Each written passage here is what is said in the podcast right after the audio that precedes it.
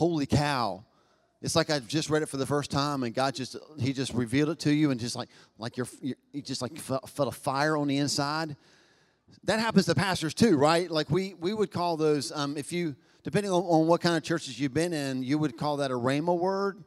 And so what a rhema word is, it's just like when God speaks through his word and he just the holy spirit just accompanies that one day and he just the holy spirit says like that's for you right now and so standalone messages are kind of like now words from god to our church right not like series aren't and sometimes we've even interrupted series to do messages because it was just like god said no you need to preach that now and so this this now word started back at the end of 2019 I started. I look back at my journal. I've been I've been jotting down thoughts about this topic since 2019, before the pandemic ever happened, before any of the stuff that we've known for the last year took place.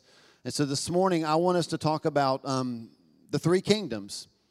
We're talking about three kingdoms. Now, this is like so teaching oriented, okay? So if you're a note taker, you're this is your jam. Gonna be like, I love it, right? Um, so yes, Woohoo! Here we go. So let's just jump right in. Um, we're going to talk about the three kingdoms. Um, the, here's the first kingdom, and it is, this won't surprise you, this is without a doubt the fastest growing kingdom in our culture. It's the kingdom of me. The kingdom of me. Um, David Brooks is a cultural, cultural commentator he writes for the New York Times, and he's got a book called The Road to Character. And he wrote this in his book. And if you will just give me grace, I'm going to read it to you because it's, it's that good. It's a little lengthy, but it's worth it. Here's what he says He's, he's writing about, these are his words, not mine, the transition that he sees in culture from a humble culture to what he calls the big me culture. Okay? And this is what he says when the elder George Bush, who was raised in that era, meaning the humble culture, was running for president, he, having, oh gosh, that's a big word, inculcated the values of his childhood, resisted speaking about himself. If, listen to this, if a speechwriter put the word I in one of his speeches, he would instinctively cross it out the staff would beg him, You're running for president. You've got to talk about yourself. And eventually, they'd cow him into doing it.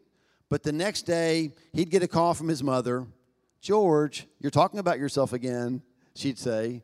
And Bush would revert to form. No more eyes in the speeches, no more self promotion. Over the next few years, this is David talking. I collected data to suggest that we have seen a broad shift from the culture of humility to the culture of what we might call the big me. From a culture that encouraged people to think humbly of themselves to a culture that encouraged people to see themselves as the center of the universe. It wasn't hard, these are his words, it wasn't hard to find such data. For example, don't get lost in the numbers, just hang in there. Between 1948 and 1954, psychologists asked more than 10,000 adolescents whether they considered themselves to be a very important person. At that point, 12% said yes. The same question was asked in 1989, and this time it wasn't 12% who considered themselves very important. It was 80% of boys and 77% of girls. Psychologists have a thing they call the narcissism test. They read people, still, this is him, him writing, they read people's statements and ask if the, if the statements apply to them. Statements such as, I like to be the center of attention. I show off if I get the chance because I am extraordinary. Somebody should write a biography about me. These are the questions that they, the statements that they would say. Listen to this. The median narcissism score has risen 30% in the last two decades. 93% of young people today score higher on the narcissism test than the middle score just 20 years ago. We think about ourselves a lot. And wouldn't it be great? And I think that some have tried to do this. If we could just say that's the world's problem, the world thinks about themselves a lot. Wouldn't it be great, um, seasoned adults, if we could throw this off as a millennial or Gen Z problem? And can I suggest this? That's exactly what we've done. We have, as an older generation, said about a younger generation they're so self absorbed. All they want are trophies. And I heard, I heard um, a speaker make this statement. He said, You know, we whine about the trophy generation as if we somehow forgot which generation bought the trophies. This isn't just a cultural problem. This isn't just a young generation problem. I would submit this as a church problem. Can we show this quick video? I think we've got video proof that it is a church problem. Imagine a church where every member is passionately, wholeheartedly, and recklessly calling the shots. I have a busy work week, and by the time Sunday rolls around, I'm tired. So, how about a church service that starts when I get there? Can do. When you arrive, we begin. This guy, he plays by his own rules. We want to find a church where if he starts screaming, we're not the bad guys, right? Come here. Say no more. If your baby's screaming, you stay seated. The others around you can leave. You know, financially, Sherry and I don't give a lot to the church, but we'd sure like to know who does. All right, if you join now, you'll know what every person gives in detail. When I'm in the church service, can my car get a buff and a wax? Not just that, but an oil change and a tune up. Hey, how about tickets to the Super Bowl? That's asking too much. I'm serious. If I'm going to join, I want tickets to the big game. All right, you join now and we'll get you there. I like a pony. Look in your backyard. Me Church, where it's all about you.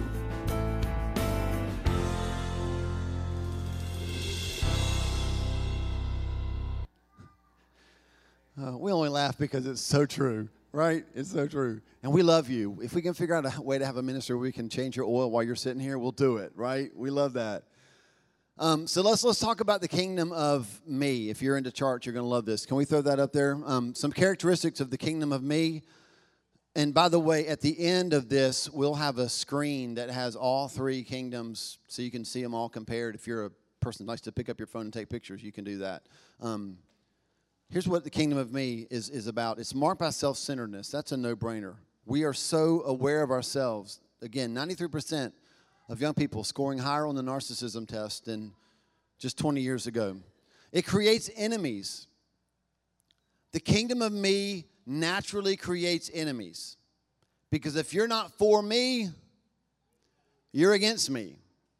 Because it's all about me. It's fueled by pride. Listen, listen to how many I statements people make as you are in conversation. It's me versus the world. I am Lord. And I would say that the kingdom of me is about egos. Some scriptures for you. 2 Timothy chapter 3 verses 1 through 2. Paul writes this, you should know this Timothy that in the last days there will be very difficult times. Aren't you thankful for a God who warns us?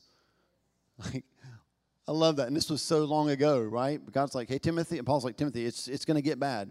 And here's how he describes the difficult times. Verse 2 For people will love only themselves and their money. They will be boastful and proud, scoffing of God, disobedient to their parents, and ungrateful. They will consider nothing sacred. You can read through the rest of that chapter. There's a lot of sobering things that Paul says. But what I want you to see is the very first description he gives is that they will love only themselves. Now, in in our culture, the tendency is as as churches, as pastors, we want to say what makes everybody happy, right? Because nobody likes to be around grumps, so we want to say good things that make people smile and they love it, and so we want to say things to the culture like Jesus is going to be your best friend, and all that could be true. It probably is true, right? But the word that we need to speak to this culture, this culture where the kingdom of me is so prevalent, is Romans chapter 2, verse 8. Listen to what Paul writes here through the inspiration of the Holy Spirit. This is like God is speaking to us. You're with me, right? And he says this, but he, God, will pour out his anger and wrath on those who what? Live for themselves. Not a popular message. And one of the reasons why in the church we like to say, well, bad people think about themselves. is because we don't ever want to consider the fact that we might be the people receiving anger or wrath from God. It's possible that we could just be in the church, but actually not following Jesus. And, and this is what the Bible says if we're living in the kingdom of me, if we're living there, this is our destiny his wrath and his anger. On those who live for themselves, who refuse to obey the truth and instead live lives of wickedness. Now, second kingdom. The second kingdom is the kingdom of we. One E. That's very important, right? The kingdom of we. Now, here's the dangerous part about this kingdom. Doesn't it just sound better than the kingdom of me? Like it feels like an improvement, doesn't it? Like I stepped up, and so now I'm not just thinking about myself, I'm thinking about other people. And, and if that were the case, that would be great. And there's plenty of scriptures in the Bible about, about putting others first and, you know, consider others better than yourselves. But here's the truth about the kingdom of we. We're no longer living for ourselves. We're trying to live for others. But the truth of the matter is, in the kingdom of we, we're only living with others who look like me. I, got work to do. I can tell. Y'all are like, what? Can we um let's throw up the characteristics and I think you'll see what I'm talking about. The kingdom of, of, of we is kind of like um, how many of y'all subscribe to a plus subscription like Disney Plus? Um, is, is, there a Hulu Plus? There's an ESPN Plus. I think there's that. Um, the kingdom of we is like the kingdom of me plus. It's just getting a whole bunch of people together who think about themselves and look like each other and saying, We're together. So if the, if the kingdom of me is marked by self centeredness, then the kingdom of we is marked by self righteousness because our group made the rules. And our group's rules are better than your group's rules. And if you want to be a part of our group, you better do what we say. Self righteousness. The Pharisees would be a really good example of the kingdom of we whole bunch of people who got together who wore the same crazy hats and who all knew the same rules and made sure they all did the rules. They all looked the same. The kingdom of we creates rivals. Can I just like step on toes for a second? I mean, I, you wouldn't be here if you didn't know my heart, right? I've, I said this way back in the day when we were starting the church. One of my least favorite phrases, I totally understand why we use it, but one of my least favorite church phrases is I love my church. Because when I say I love my church, what I'm really saying is my church is better than your church. And if you love your church, um, if you love, if you came to my church, you would probably stay here because it's so much better. Now what we've done is we've made it more um, scriptural. So we've said things like we're building tribes my tribe. I found my tribe, right? I, I, I say this all the time. I was somewhere the other night and I was like, I, I told Wendy, I found my people. You ever had that moment happen where like, I found my people, right? And but if they're my people, then are my people better than your people? I'm just I'm pushing back a little bit because I want us to think through the language that we use. So if I found my tribe and you found your tribe and we both think that our tribes are better than the other tribes, what do we do with Revelation when every nation, every tribe falls at the, feet of Jesus? When I read Revelation, I see every tribe together. I don't see white church, black church, Hispanic church, hip church, skinny jean church, baggy, saggy jean church, gray haired church, no hair church, mohawk church. I don't see any of that in the Bible. So when we start saying, I love my church, it's like this little dig at all the other churches and all the people who pick the wrong church. So I, I will submit this that the kingdom of we is the most popular one in the church. And we feel good about it. We bought t shirts for it because we, we're, it's our church. It's fueled by preference. I hope that word really gets into you. Why do we have so many churches in America? Because we have so many opinions and so many preferences. When's the last time that you hung in with people that you didn't agree with? Because God said, This is where you belong. Instead of saying, Well, I don't really like the way that you do that. You know, I, I liked it a lot when Jennifer sang and led worship, but that Paul guy, oh, oh boy. If we can get back to Jennifer leading, right? You know, the problem with that is it leaves no margin for seasons of life. It leaves no margin for God to move in different ways because it meets our preference. It's no longer me versus the world, now it's us versus the world. You and me, babe, us versus the world. We are Lord. And if the kingdom of me is, is known by egos, this one's known by logos. Make sure you put your church's brand on that so everybody knows what church that phenomenal message came from. Make sure you put your name on it so they know who preached it. I think they're supposed to remember who we're preaching about, not who's preaching about him. Make sure you brand it. Don't miss the moment. And again, hear my heart. It's not that it's bad to love your church. It's bad when it's just us. Genesis chapter 11. This is interesting to me because one of the reasons why I went to this verse, uh, this was like seven verses. The, the reason I went here is because we talk so much about unity, and unity is so powerful. Y'all know that, right? And unity is a good thing. But what we consider unity is actually uniformity. Everybody, everybody thinks the same, they dress the same, they all know when to say amen during the sermon. You should hang out with messy people. You should preach to people who don't know when to say amen. I had a brother like that. We used to do the service up the street for um, adults with disabilities, and they just say whatever they want whenever they want and it's fantastic because it puts you in your place. You're like, I'm not, it's not about me. We're here to serve, right? Like you should just hang out with people who don't know the right thing, who don't know the Christian vernacular. Like we want to we want to plan a church, build a church where people who don't know if they just cussed or not come can come. Right? Where they jack people up and say, "Don't talk about my bleeping bleeping pastor like that." I'd like to have some people like that in the church, to be honest with you because they don't know what to say. They're just talking. But when we have those people, when they come into our kingdom of we, they disrupt what makes us comfortable.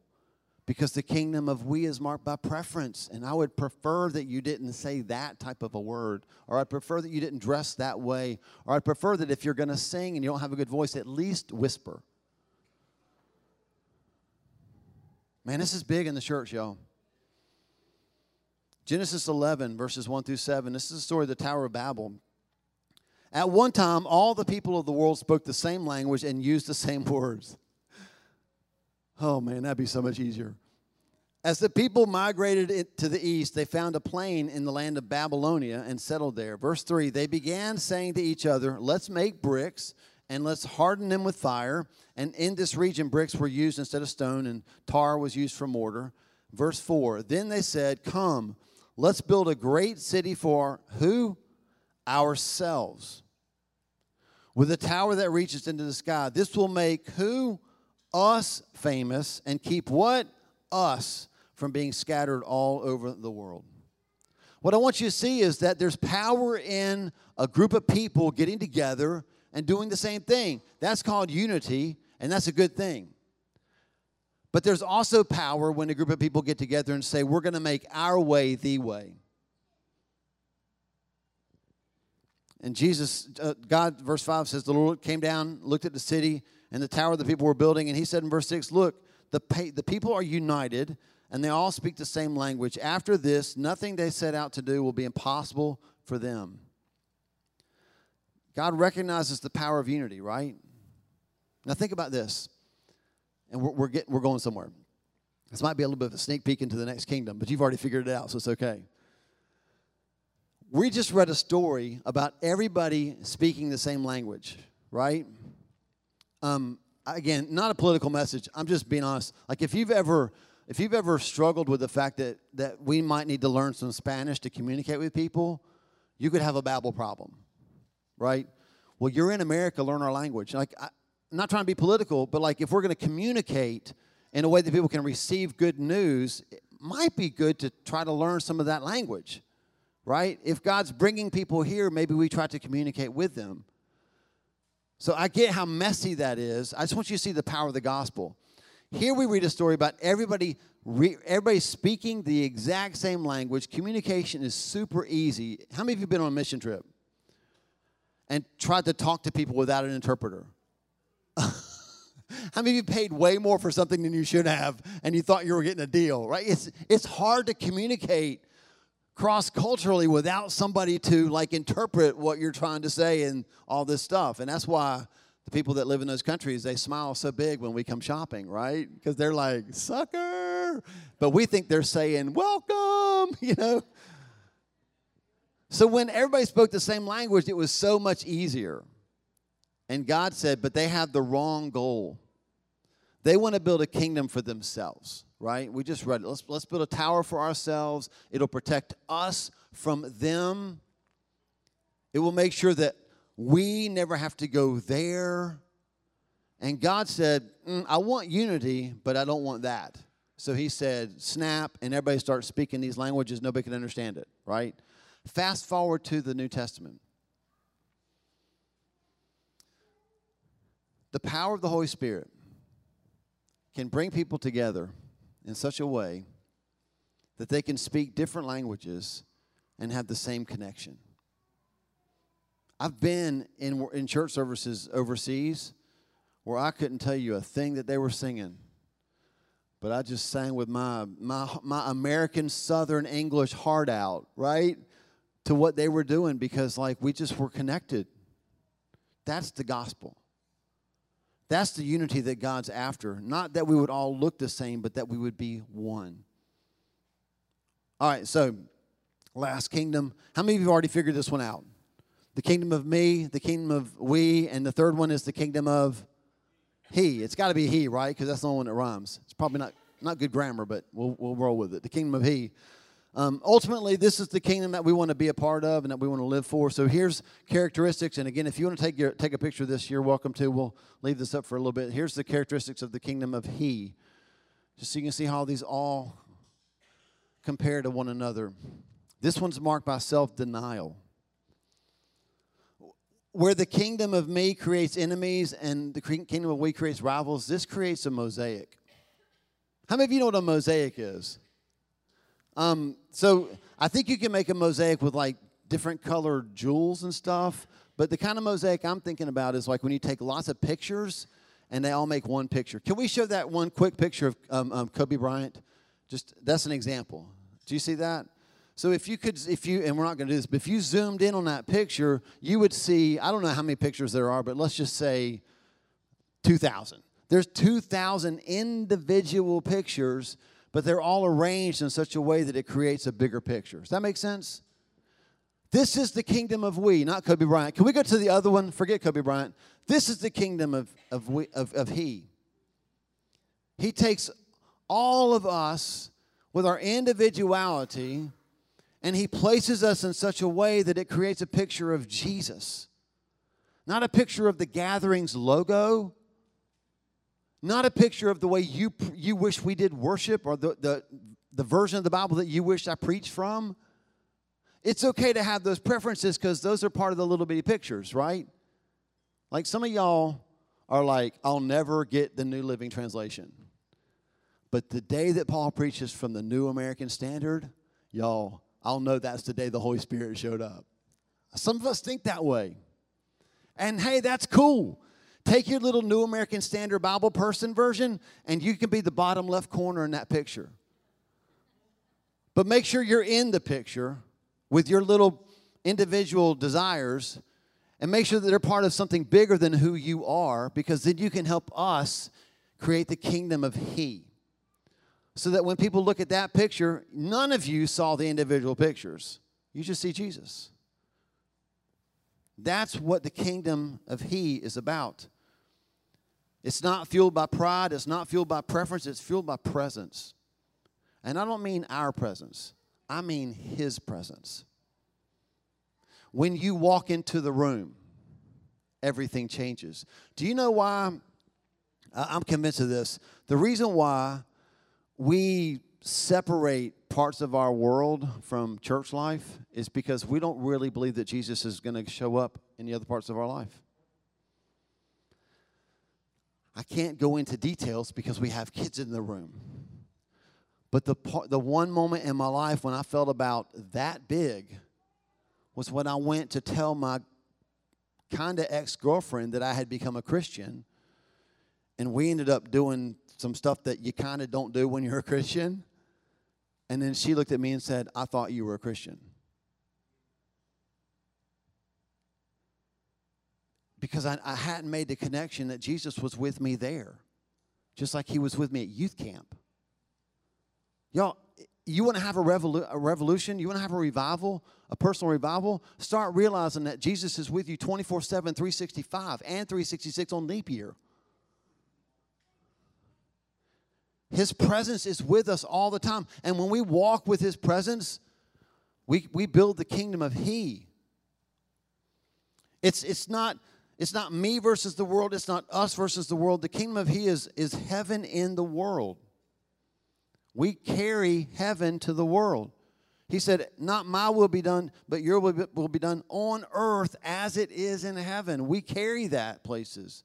When you go shop at Walmart, you're carrying the presence of Jesus into Walmart. You should change the attitude in the line.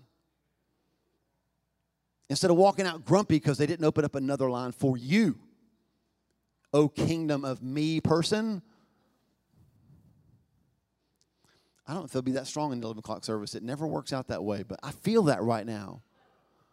And I'm not, it's not like I'm mad about it. I'm just like, I see it in me too, y'all. We're living in the wrong kingdoms. In, in this kingdom, Jesus is Lord. He is Lord.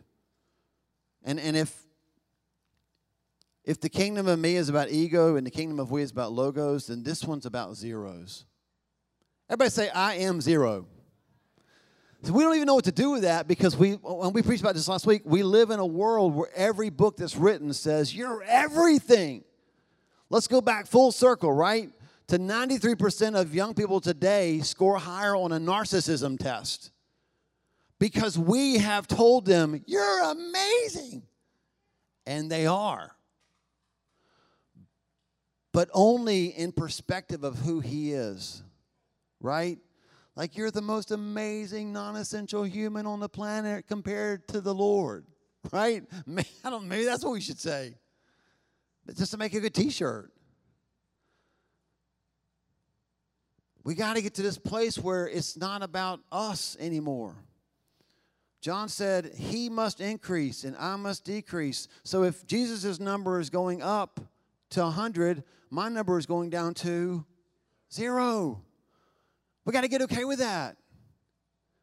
But, Paul, no one will ever know that you're an amazing preacher. Well, I'm not. And even if I was, that's not what they should know. But don't we want people to know how awesome the gathering is? Well, no. I want them to know how awesome Jesus is. And if they want to come here and worship Him, great. But if they know how awesome Jesus is and they need to worship Him in another church, do that. But but like, who's going to give the money? I, I don't know. Jesus. who's going to pay your salary? I don't. I don't know. John? I don't know. I meant John. He's sitting right there. Y'all were like, John the Baptist? What? What? John the disciple? No, John. John the right the guy that writes the checks. who, who cares?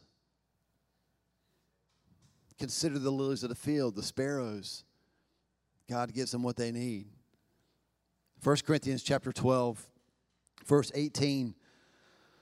I love this verse. This is in the New, New International Version. Here, here's how it says it. But in fact, God has placed the parts in the body. Raise your hand if you're a part of the body. Be proud, right? He's placed the parts in the body, every one of them. You matter. You matter. He's placed them just as he wanted them to be. Do you see, do you see Jesus with the mosaic? So like he looks around and he goes, hmm, I got some, I got some darker skinned believers. They would be awesome in my beard. Right? So he just takes them and goes, You're gonna be in the beard. And then he looks at me during the winter. And he's like, that dude's going to go in the white background, right? he is white. His legs are shiny. and so I go in the white part of the picture. Can we throw that picture up one more time? And he looks at all of these different people and he figures out where they fit and he starts building a picture. And you see, if we were all like shiny leg white, you wouldn't have Jesus. But if it was all dark black, you just have the wall. Who you are matters to God. You know why? Because He made you that way. He created you that way. He, he made you on purpose for a purpose. And then He, according to the verse we just read, He took you and He placed you in the body just as He wanted it to be. Now, I'll submit this some of you are making the body suffer because you have gifts that He's given you that you're supposed to be using for the kingdom of He, and you're still happy to sit back and receive. And it's probably time to let Him use you, right? Well, I just wish the church would start groups back. Well, guess what? I wish you'd start a group. Well, I don't have people. Yet you have neighbors. Throw a barbecue. Buy some hamburger meat. Well, I thought that's what the church does. You are the church. That's what you do, right? Like, it's time to get in the game. It's time to help build that. Well, that would like take a lot of my time. I know he's trying to make you a zero. You're supposed to decrease. He's supposed to increase. This is how the kingdom works. The kingdom of he. Now, we're going to wrap this up because y'all have had enough, I can tell. The reason why the kingdom of He is such a struggle is because it's the only one that requires death to enter it. Luke chapter 9, verse 23. Then he, Jesus, said to the crowd, If any of you wants to be my follower, you must give up your own way. Sounds like the kingdom of me, doesn't it? Take up your cross daily and follow me. The entrance into the kingdom of He is death. It's the only one that requires our death. And that's one reason why we struggle with it. I mean, and, and if you've heard me correctly, right now, you're struggling with it. Because you're going to walk out of here with more questions than answers. And I'm 100% okay with that. Because you're going to be trying to figure out how to apply this. Now, wait, like, is it okay to, to like Bethel worship more than Hillsong? Does that make me the kingdom of me? Am I, am I in the kingdom of we? But Jesus, you know I love you. Man, I, go wrestle with that stuff. Have fun with Jesus, right? Wrestle through those. Just ask yourself that question. But I'll tell you this if you get to the place where the only church you'll go to is the church that sings your type of worship songs, you're not in the kingdom of He anymore.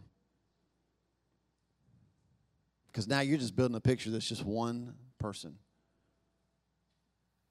He's calling you to die to who you are. And as your pastor, I'm going to say it clearly. I'm calling you to die to who you are so that you can bow your knee to Jesus. Cheesy big idea.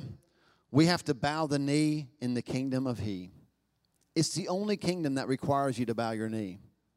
You can stand tall in the kingdom of me, and we can stand tall together in the kingdom of we. As a matter of fact, we can stand tall together and have a prayer service and start screaming and shouting and running around and feeling like it was the best church service we ever had. And if we never bowed the knee to Jesus, He wasn't a part of it.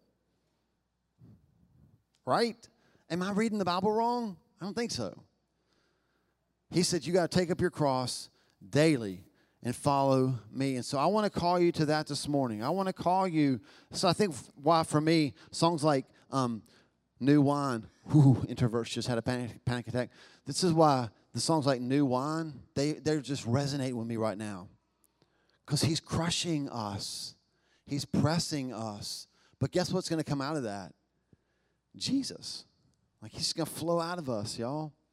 You're going to see revival where you work because people are going to look at you and go, Yeah, I don't, I'm not sure I recognize you because you look like Jesus.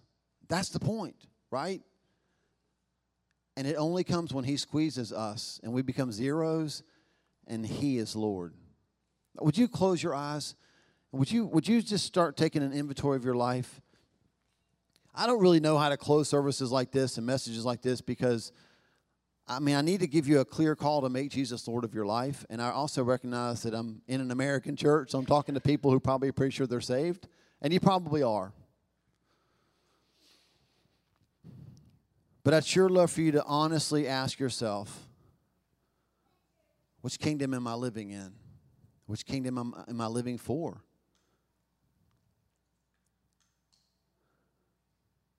A, a while back, I told you um, every day at 9:23 in the morning to pray Psalm 139:23.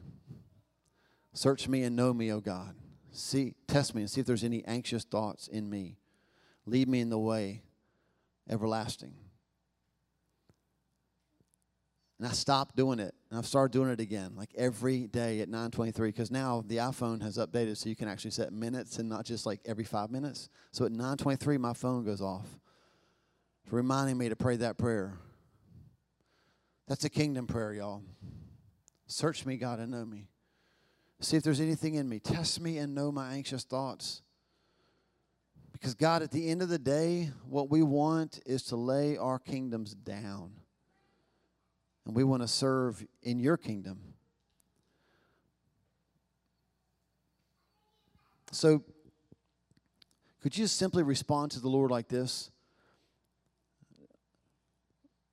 Maybe don't think about what kingdom you're living in as much as what kingdom do you want to be living for? What kingdom do you want to give your life to? And if you're here this morning and you're like, man, I want to give, I want to live for the kingdom of He.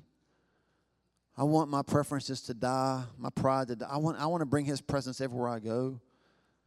I want to forget my ego and my logos. I want, I want to be a zero and exalt Him. If that's where you are, I'm just going to ask you to stand to your feet and just hold your hands out in front of you, and I want to pray over you as we leave. And I'm completely okay this morning if it's everybody, because I would hope that that's our motivation, is to live for the kingdom of He. You stand and just put yourself in a posture to receive, and I just want to pray a prayer over you before we head out of here. It's not a call to salvation necessarily, although if you're not following Jesus, this is a great time to start. This is a call to take up your cross, deny yourself, and follow Him. And just before I pray, to make sure that everybody understands practical what this means practically. If you're saying yes to that prayer, you don't get to talk about me at lunch today. Or the people that sat around you and didn't sing well. Or the people who didn't dress the way you wanted them to. We don't get to do that anymore because he's building a kingdom of he. He must increase and we must decrease. And so, Lord, right now, what I'm praying over all of us, myself as well, is that as we willingly choose to deny ourselves and take up the cross, this instrument of death, right? As we pick that up and follow you, what we empty, you promise to fill. And so I pray right now just a release of your Holy Spirit the spirit that comes to bring unity, true unity, into a body where everybody looks different. And we're, we're just saying, God, with our hands outstretched, Lord, fill me with the power of the Holy Spirit. Fill me with the Holy Spirit that will move me into the places I need to be as you create this mosaic so that our church, along with a lots of other churches, would present a picture of Jesus to our city. And I pray that God wholeheartedly, God, I want our church with other churches to be part of that mosaic. This is not how the gathering is going to make a mosaic. We want to be part of the mosaic that you're creating in our city. because a city needs to see Jesus. And we want to be a part of it. And we thank you that we will be, God, when we offer ourselves to you in that way. In your name, Jesus. Somebody say amen.